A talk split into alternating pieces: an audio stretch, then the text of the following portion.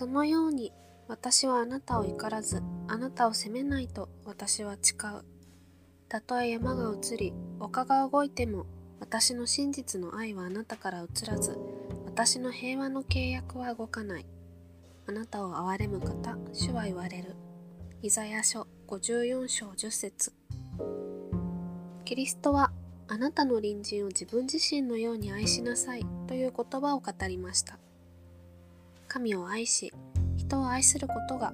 最も重要なのだと伝えたのです。私たちが従うべき唯一の基準は愛です。しかし理解していないこと自分が持っていないものを人に与えることはできません。人を愛するには自分を愛することが不可欠なのです。自分自身を愛せない人が人を愛するのはとても難しいことなのです。しかし自分自身を愛するのには自分がどれだけ愛されているのかを知る必要があります。神様の愛は無条件の愛だと語られることはよくあります。この無条件というのは本当に重要なことです。神様の愛が無条件だと頭で分かっていても自分自身を条件付きでしか良しとできないことが人にはあるからです。かくいう私もそうでした。私は進学校にいた時燃え尽き症候群バーンアウトを経験しました。徹夜しても終わらない課題や奉仕で疲れ切ってしまったのです。きっかけになったのは新学生として直面した出来事でしたがこれは私自身の生き方も深く関係していたと思います。その前に大学院生だった私は毎日図書館が閉まる夜10時まで研究室にこもっていました。勉強しなければならないという脅迫観念に駆られて何もしていない時には罪悪感を覚えました。その後進学校に入学すると進学校でこなさなければならないことの量は大学院の日ではありませんでした。成績優秀者の名前の張り出しや表彰などにもプレッシャーを感じていました。そこでますます私は睡眠を削って課題や奉仕論文に没頭しました。その間自分が人間ではなく進学校のためのただの歯車になっているような気がしました。その他いろいろなストレスが重なり教会に行くために駅のホームに行けば今飛び込めばもう何もしなくても済むというような考えが頭をよぎるまでに至ってしまいました。疲労がたまりすぎて漠然と死にたいと感じるようになってしまいました。その気持ちに歯止めをかけてくれたのは家族の愛でした。人はパンだけで生きるのではない。という聖書の言葉はその通りです。愛は人の命を救うのです。生きているって本当に幸せなことだと思います。私はそれから全てのことをストップせざるを得なくなりました。しかし私はそこで再び神様との関係を回復させることができるようになったのです。そのような状態になった時当に久しぶりに奉仕や課題のためではなく純粋に聖書を読む時間が与えられました。祈祷会という枠組み以外で心から1対1で神様に祈る時間も与えられるようになりました。そして自分に本当に必要なのは奉仕でも神学の課題でも論文でもなく生きている神様との関わりなのだと気づいたのです。大学院生の時から走り続けてとうとう一度燃え尽きてしまいましたが今思えば私は何かをしている自分にしか価値を認められなかったのだと思います。また他人に迷惑がかかることを恐れキャパオーバーになっても求められた仕事や課題を放棄するわけにはいかないと思っていました。強制的に神様からストップがかかるまで私は走り続けました。しかし神様との時間を取り戻したことで私はそれが間違っていたことに気づきました。私は何かをするから価値があるのではなく私自身の存在に意味があるのだと教えられたのです。神様が私に求めているのは努力ではなく神様と共にいることなのだと教えられました。また重要なのは神様が自分を愛しているということであって人からの評価でもないということも教えられました。人は時に自分の付加価値で自分の価値が決まると思い込んでしまいます。ある人には経歴だったりある人には仕事だったりある人には見た目であったりある人には役割であったりある人には必要とされることであったりある人には他の人に認められることであったり存在そのものではなく何か別のことでしか自分の価値を認めることができないことがあるのです。付加価値で自分の価値を決めていると自分の存在はとても危ういものとなります。その付加価値が通用しない時あるいは自分自身に問題があると感じると自分の存在意義まで疑ってしまうのです。自分が思い描く完全な自分以外は受け入れられないのです。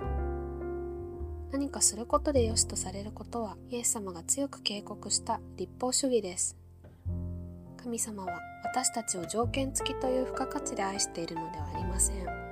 存在そのものに価値を認めています。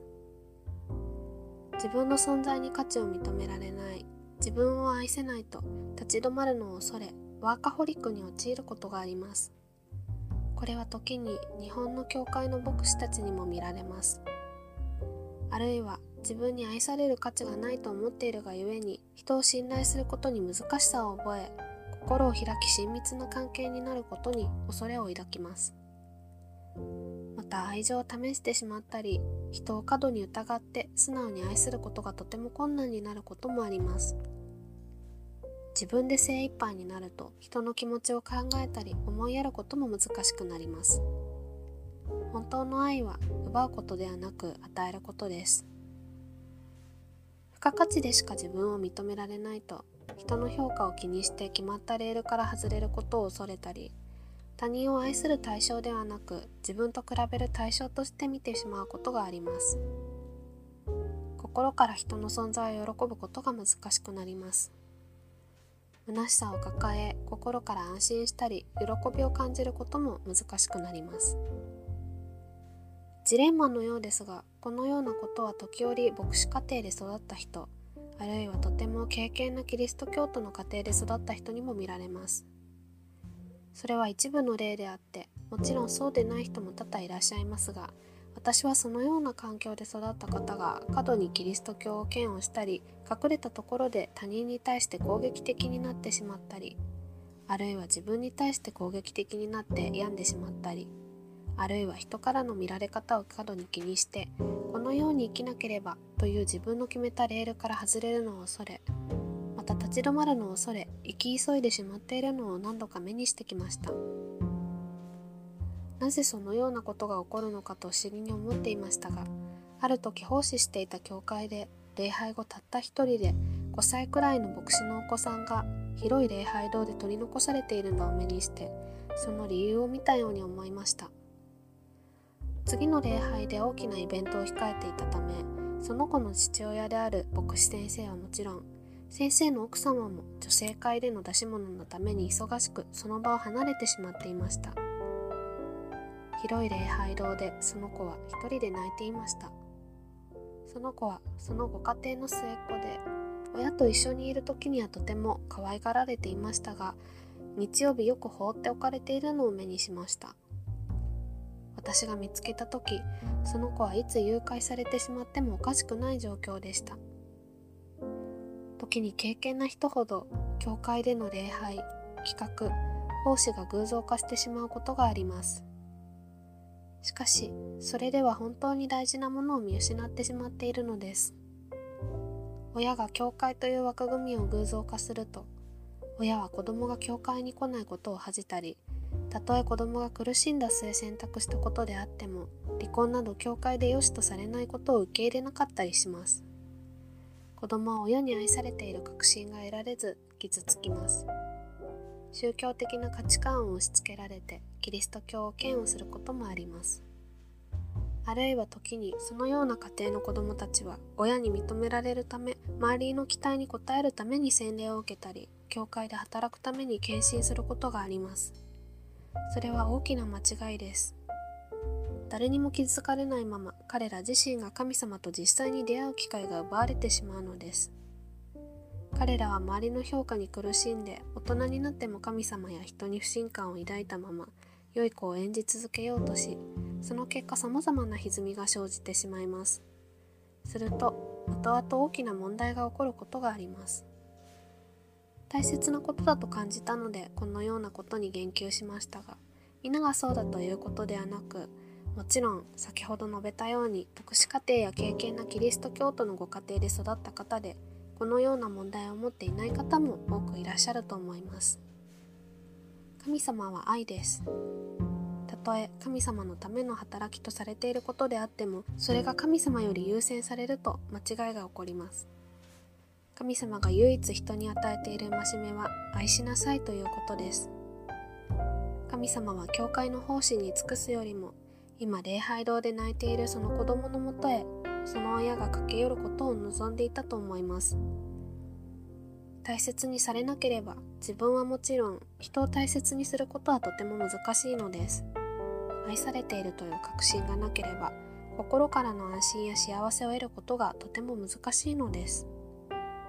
自分を愛せるかどうかは自分が愛されていることを理解することにかかっています。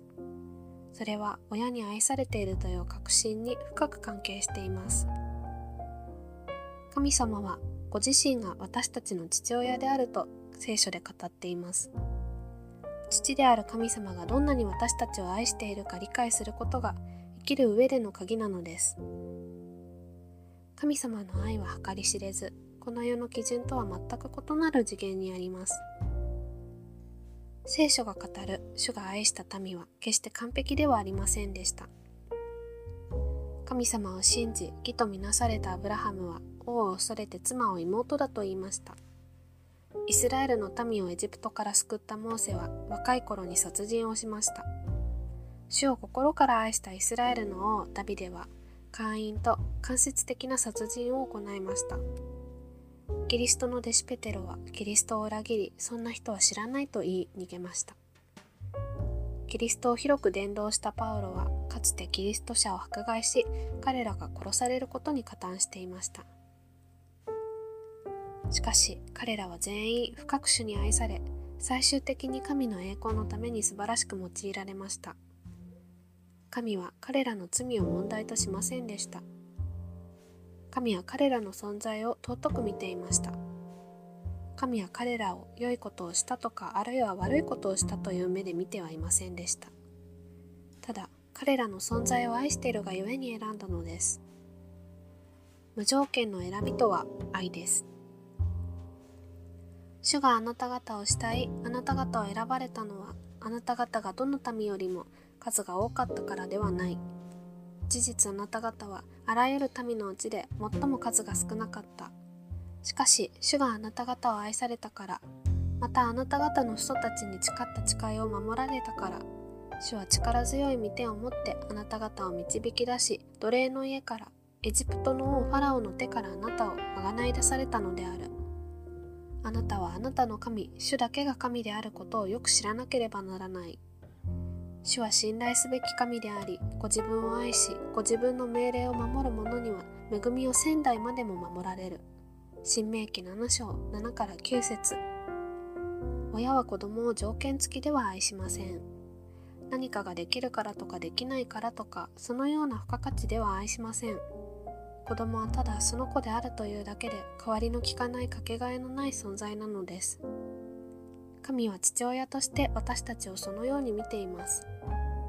神にとって私たちは代わりが絶対に効かないかけがえのない唯一の存在なのです。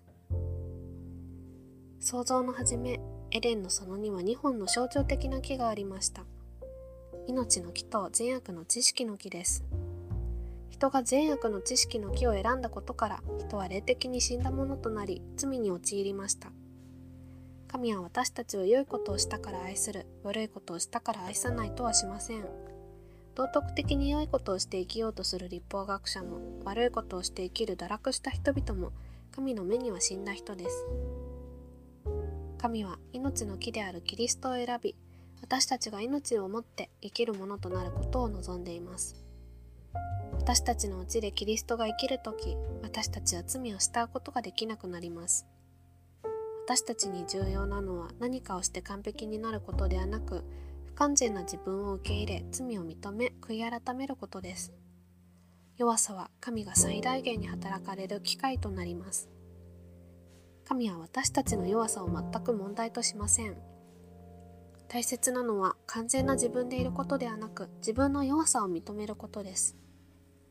神にとって問題なのは私たちが命を持って生きているか霊的に死んでいるかであって良いことをしているかしていないかといった行いではありません。キリストを信じた者は罪のないキリストを着るがゆえ完全な存在として神に認められます。その人の努力で完全となるのではありません。キリストは私たちの罪の代価を払うために来られました。神は清い方なので人に罪のある状態では関わりを持てません。犯罪に対し刑罰があるように罪には対価を払わねばなりません。神は人が罪を持っても私たちを愛し救い関わりを持ちたいと思われました。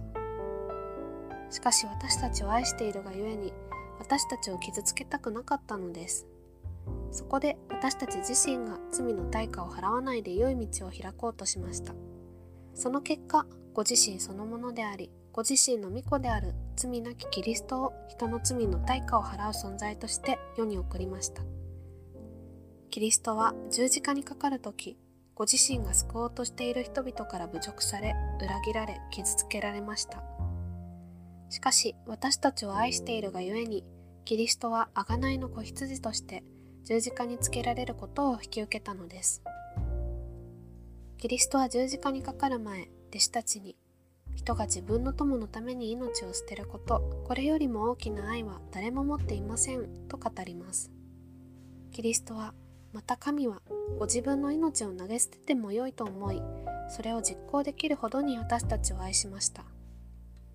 私たちの存在に無限の価値を認めもはや私たちに罪を認めないとされました。キリストの贖いによって私たちは無罪となったのです。全く罪のないものとしてみなされたのです。神は私たちを条件付きで愛しません。何をしたからしなかったから愛するなどということはしません。ただ私たちの存在が愛おしいのです。神はどんな時も絶対に私たちを裏切らず私たちの味方で居続けます。神は世界のもといの据えられる前から想像もつかないほどの昔から私たちの存在を計画し愛する者として選びこの世に送り出しました。神にとって私たちのうちたった一人が欠けても世界は成り立ちません。私たちにはそれほど価値があるのです。私たちはあなたは無限の愛によって愛されるのに値するものです。神は私たちにこう伝えています。私の目にはあなたは高価で尊い。私はあなたを愛している。イザヤ43の4